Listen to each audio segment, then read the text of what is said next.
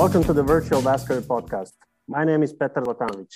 Today, we're going to dive deeper into the virtual vascular textbook chapter dedicated to the carotid endarterectomy techniques and asymptomatic carotid artery disease. We are pleased to have Professor Gabor Menyhei and Professor Hans-Henning Eckstein with us today so we can find out more about their expert opinion on such an interesting topic. Professor Menhey works at the Department of Vascular Surgery, University of Pécs, Hungary, and Professor Hans-Henning Eckstein at the Department of Vascular and Vascular Surgery at the University Hospital Technical University of Munich, Germany. So both have a key interest in carotid artery disease management. Thank you all for joining us. So I'd like first to start with uh, Professor Hans-Henning Eckstein to ask you, so during your, uh, your long career as a vascular surgeon, what are, in your opinion, are the three most important advances in the treatment of carotid artery disease? Well, thank you. Thank you, Peter, for, for inviting me. And thanks also to the ESVS to uh, bringing this project really to life. Congratulations. So the three most um, important advances, well, it's that's not that easy to say. But first of all, I think that carotid surgery and the whole carotid treatment, also endovascular and conservative, has been uh, investigated in lots of Uh, investigator initiated randomized controlled trials. And we try to bring the data together in let's say one one trial, one big trial with the carotid stenosis trialist collaboration. I think we some of those papers that came out had a major impact also on the on the recent guidelines. So these sort of evidence-based carotid medicine, if you want to say, uh, is really is really precious for vascular surgeons all over the world. The second point, and that comes from the very early randomized trial, is that we learned uh, that early carotid endarterectomy, rather than stenting, mostly carotid endarterectomy prevents strokes because we have learned, and this comes from NASCET and ECST trials, so the early symptomatic trials, that in the early period after a carotid related ischemic event, the uh, natural history is in a way that more strokes occur, especially on the first days, on the first weeks. And this is also true in times where medical treatment has improved. So that was very important for us. And this is now a strong recommendation in, uh, to, to do this as soon as possible after the patient has stabilized uh, and not to wait, let's say, for four weeks, which, which was the case a couple of years ago. And the third point is that we know far better how effective best medical treatment for many, and I would say the majority of asymptomatic carotid patients is, especially patients with a 50 to 70% stenosis, stable plaques, etc. On the other hand, we also have learned which uh, patients with asymptomatic disease might be at an increased risk of uh, late strokes. So, three very important uh, points, I would say. Thank you, Professor Eckstein. These are really uh, important three points that uh, all of the us should uh, have in our minds, and thank you for that. And I would like to move to Professor Menyhei with the next question. And with the modern medical treatment during the last two decades, do you think that the surgical endovascular or endovascular treatment of patients with asymptomatic carotid artery disease still plays an important role in this cohort of patients? Uh, thank you, Petar. Welcome to everyone. I'm, I'm, i feel also very honored to be part of this fantastic uh, project. So, my brief answer to your question is that yes, in selected patients, as Professor Eckstein has already touched this topic. Uh, as we know, uh, there are large trials, uh, ACAS, ACST1, uh, which have confirmed benefit uh, that CEA can halve the stroke risk after five years and uh, risk reduction is about 5%, which persists for even 10 years. It is understandable, uh, however, that there is some criticism that these are old studies. And uh, the systematic reviews reported a declining stroke rate on patients on best medical treatment. Uh, uh, there's no level of evidence at the moment for this uh, question, but we hope that ongoing trials like CREST 2 could bring uh, some clearer light to this topic. However, there is already a trial, this is the ACST1 trial, which showed a long term follow up analysis on uh, quite a lot of patients from Germany and uh, from uh, Sweden who were on triple medication. Uh, even after 15 years, uh, CEA can halve the stroke rate comparing to best medical treatment. On the other hand, there's growing evidence. There's a certain group of patients, the high risk stroke patients, uh, who can benefit from CEA. Who are these patients? That's the question. In 2017, the ESVS guideline was the first to, to propose clinical and imaging uh, characteristic for higher risk of stroke, like silent, silent infarct CT or plaque lucency, uh, contralateral stroke, and so on. The degree of stenosis is not on the list. And the reason uh, a meta-analysis suggests an increasing stenosis is an important prediction of stroke, but only with high risk features. So uh, it can be a really uh, good plan uh, to develop a validation. So in conclusion, I can say that in selected asymptomatic carotid patients, the intervention is appropriate. Thank you very much uh, that you highlighted this uh, important uh, message to the, the, audience that the selection is very much essence for the treatment of these patients. So now moving on to the Professor Eckstein. So nowadays with in the improvement of surgical techniques. Do you think that a 3% 30 day stroke or death rate threshold for performing CEA or CAS in asymptomatic carotid artery disease should be reduced? Well, uh, thank you, Peter.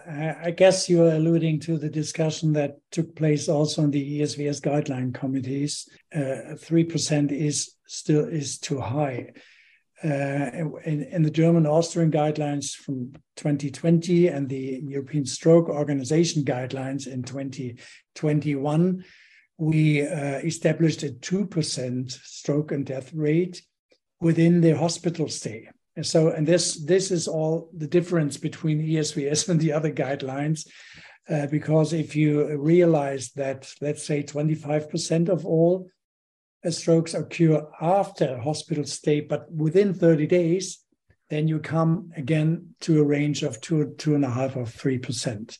So what we have to also to see is if it is true that the natural history of asymptomatic carotid stenosis is really associated with a just 1% stroke risk per year under best medical treatment, of course, then 3% might be really too high because what we are doing is a true, uh, completely preventive procedure.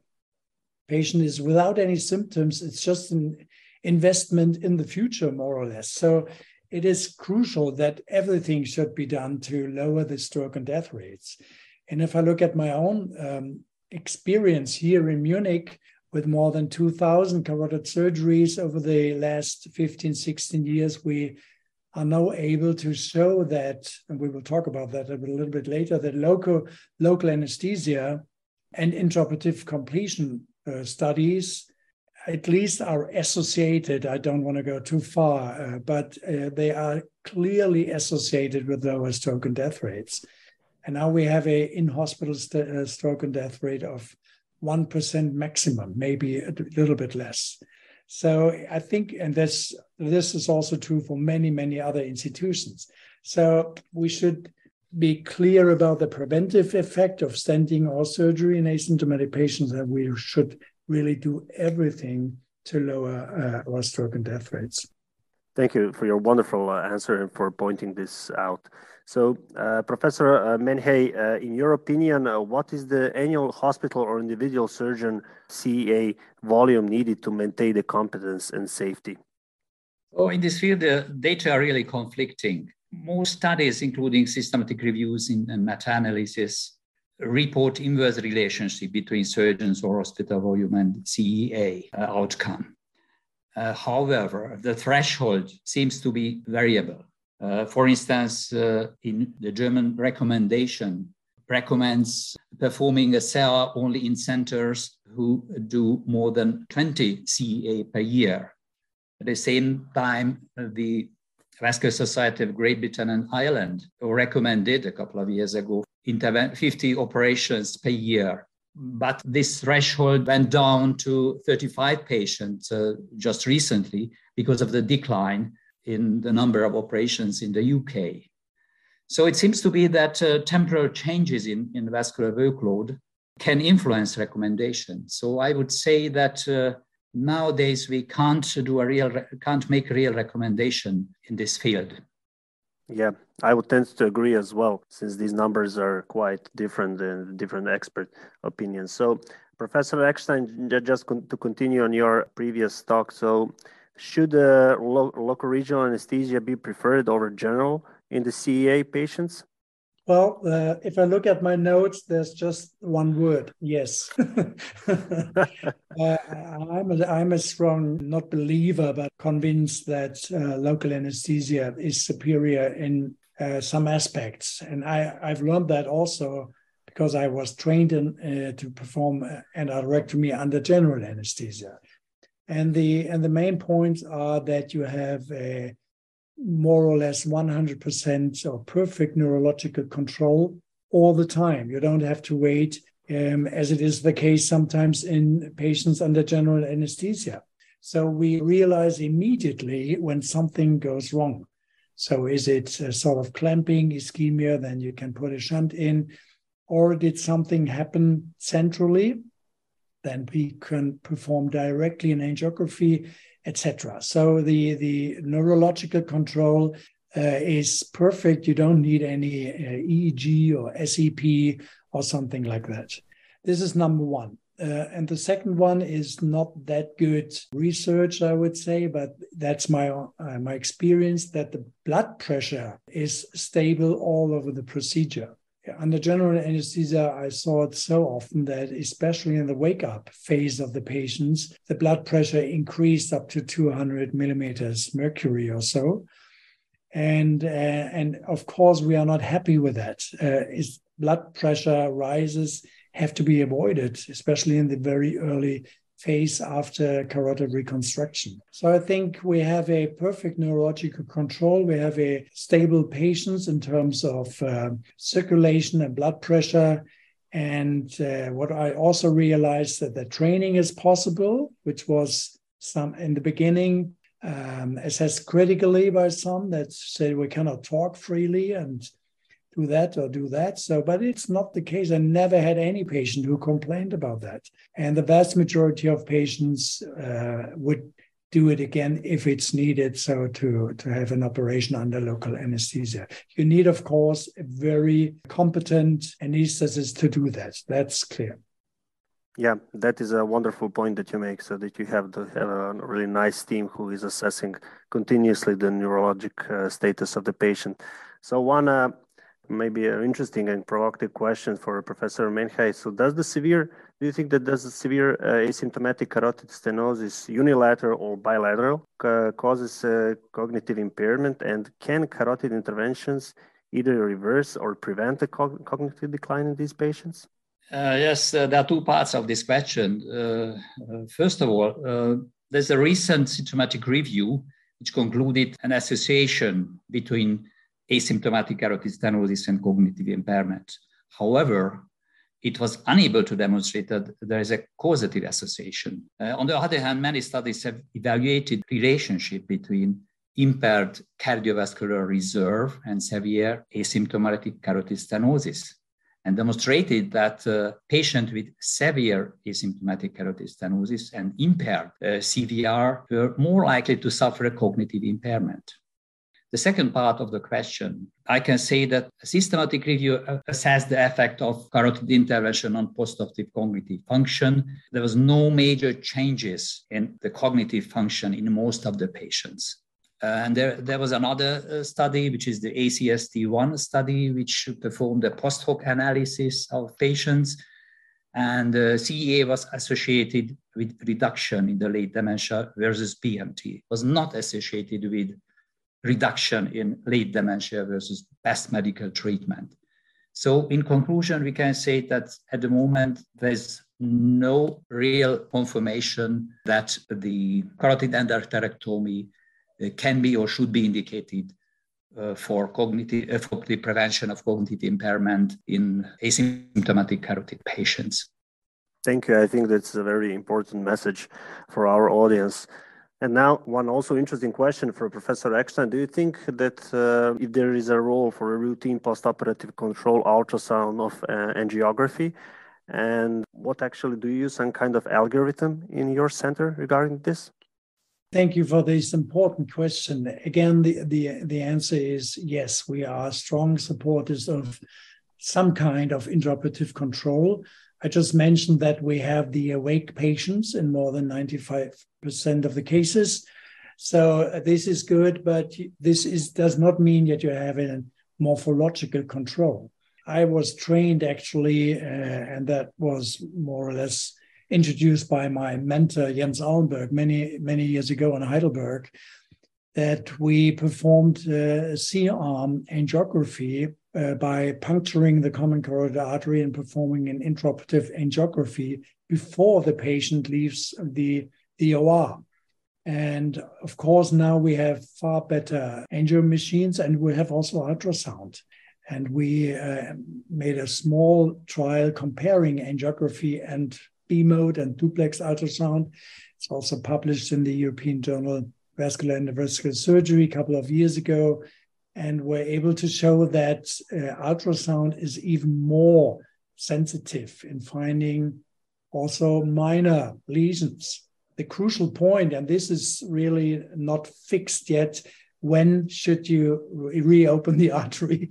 Wonderful. When, when, can you leave that alone? So um, we try to uh, to have an sort of an algorithm where we defined major uh, lesions um, as compared to minor lesions.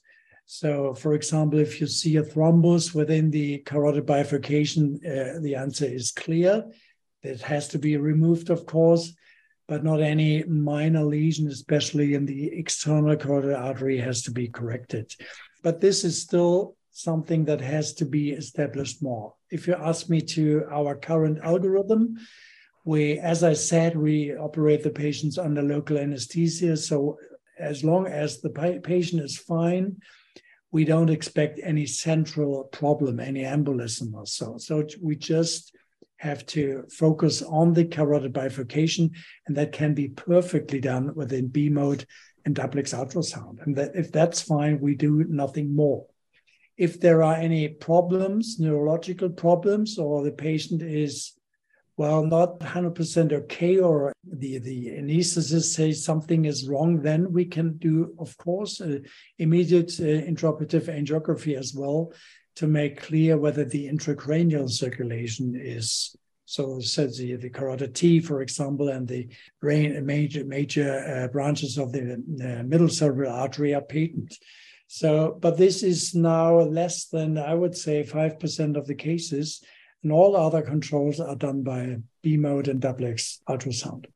Yeah, thank you, Professor Eckstein. That was uh, really interesting for me, and I suppose it's going to be an interesting algorithm for the audience as well.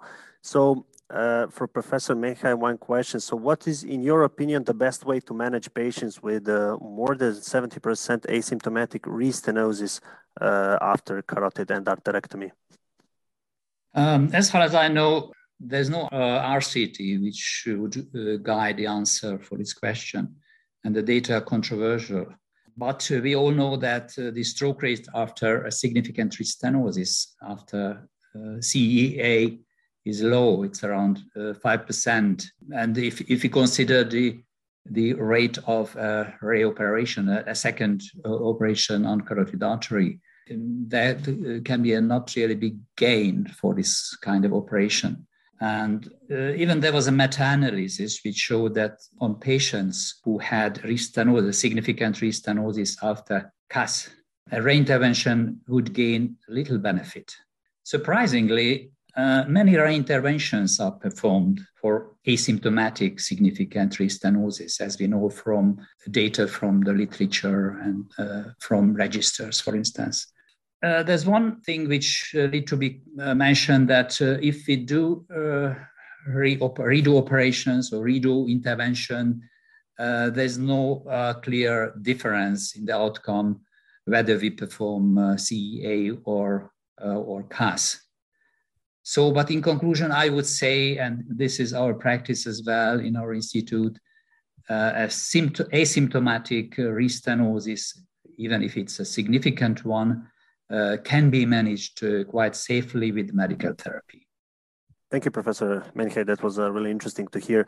Uh, Professor Eckstein, so actually the debate surrounding the long-term results of eversion versus conventional CEA continues. And so what, it, what are the pros and cons of each technique and what is your personal strategy when performing CEA?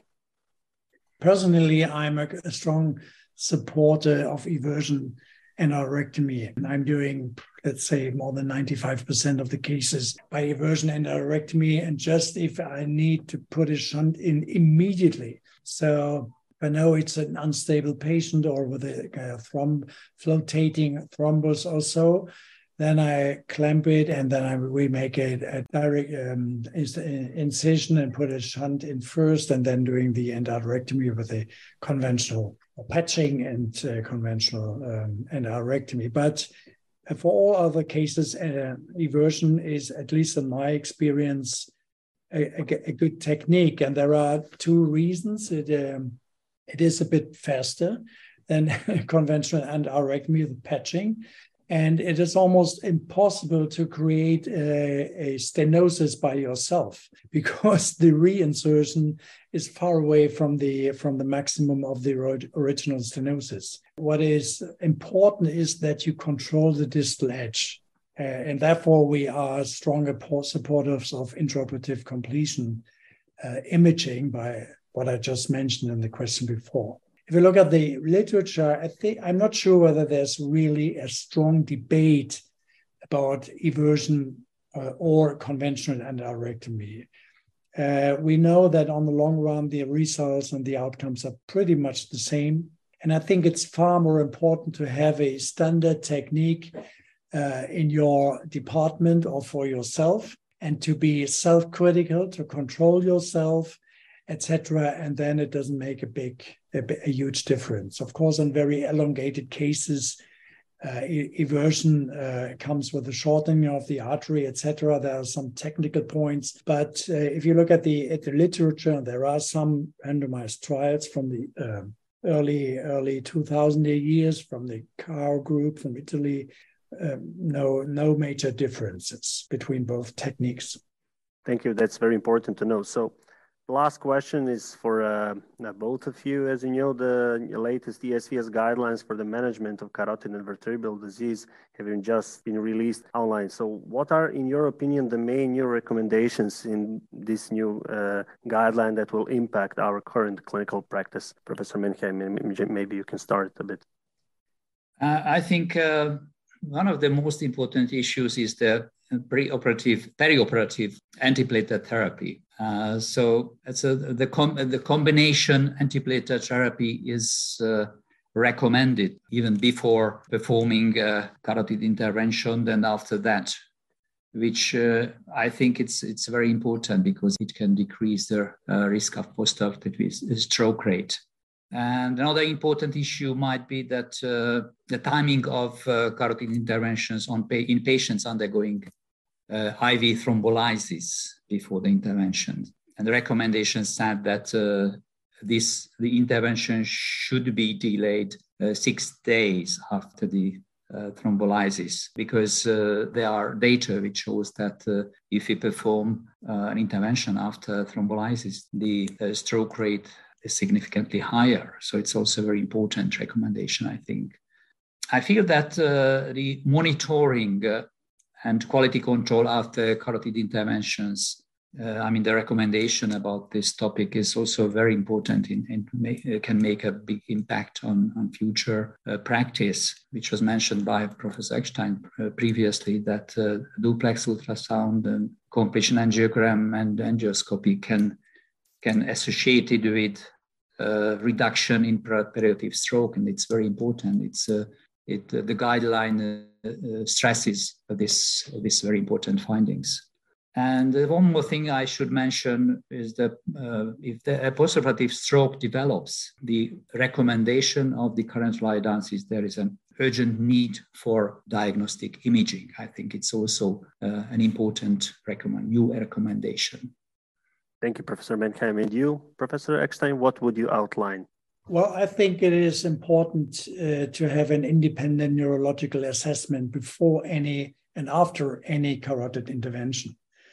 Uh, this alludes to the point that I said be self critical, look at your outcomes, and if you have an independent neurological assessment before and after, you can be sure that your data are more or less correct. Uh, I still find it very helpful to have the subgroup of patients with asymptomatic carotid stenosis um, to be defined who, would, who might benefit from a carotid intervention. In as, I'm talking about asymptomatic patients.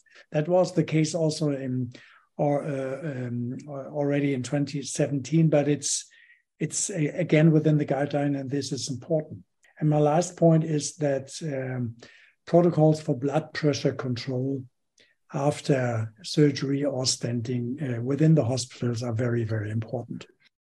So thank you very much for a very interesting discussion on asymptomatic carotid artery disease. Lastly, uh, I would like to take a moment to introduce a new feature, which some of you might have already noticed, and that is called the e-libraries topics of the month, where we announce the new chapter of the virtual vascular and add great additional videos and podcasts from the e-library.